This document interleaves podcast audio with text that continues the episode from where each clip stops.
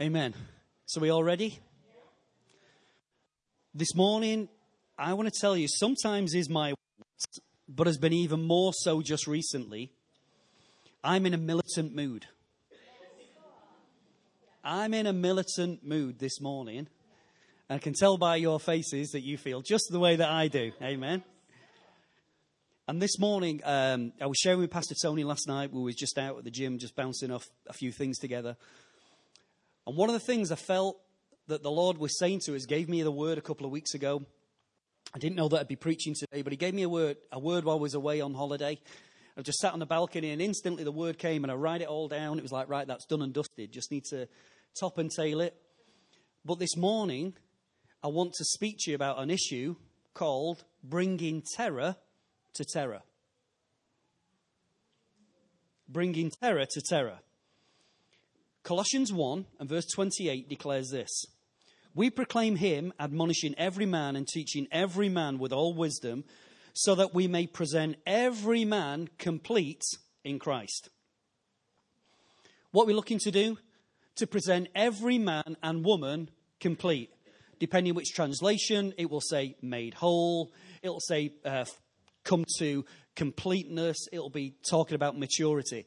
But the scripture we're using this morning is that we're made complete in Christ. And everyone complete in him now and for the times to come.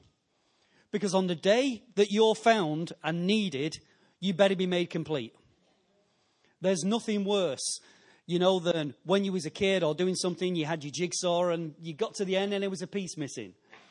Or you were ma- had a game and uh, there was the strategic part that was missing. I remember there was one time when uh, that Joel was only a child and it was Christmas. And we got this game that he wanted. But the one bit that made it work wasn't in the box. So the one thing he wanted was found to be missing. You couldn't find it anywhere. Cheesed him off because it was the one thing he'd wanted all year.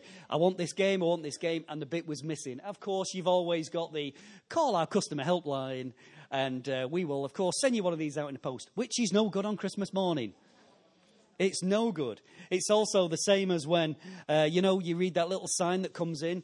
When it's not only have you got the Made in China sticker, but it says batteries not included. And you've got all this wonderful all singing, all dancing thing that's ready to go. That after ten minutes you want to pull the batteries out of anyway and throw out the window. But when the batteries aren't there, what's needed to make it function is out of the way. In verse twenty-five of the same chapter of Colossians one, Paul says this, I was commissioned by God to present to you the word of God in fullness. God's not looking to give us half measures.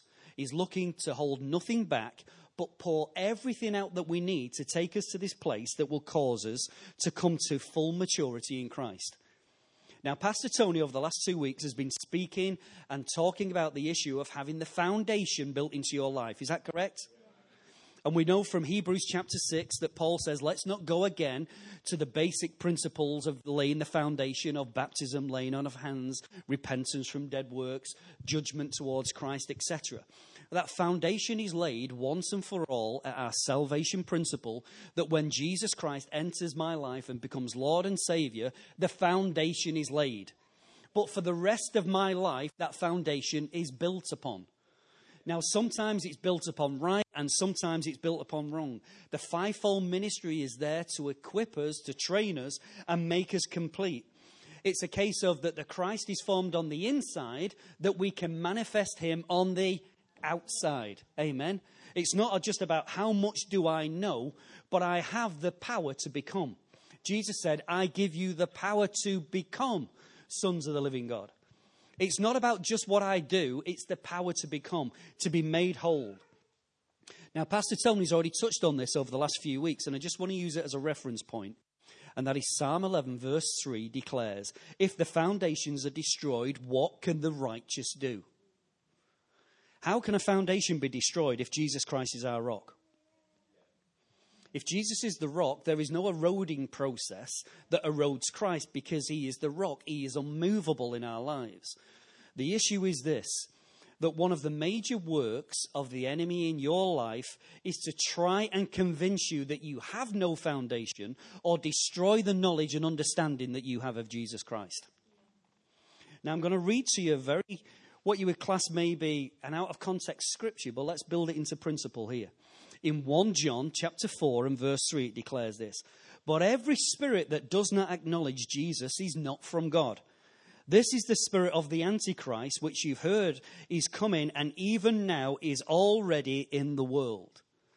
The spirit of the Antichrist is not you watching Damien the film and he's the birth and he's coming out and he's going to take over and he'll be the saviour of the world. The spirit of the Antichrist is anything that denies that Jesus Christ will manifest in and through your life.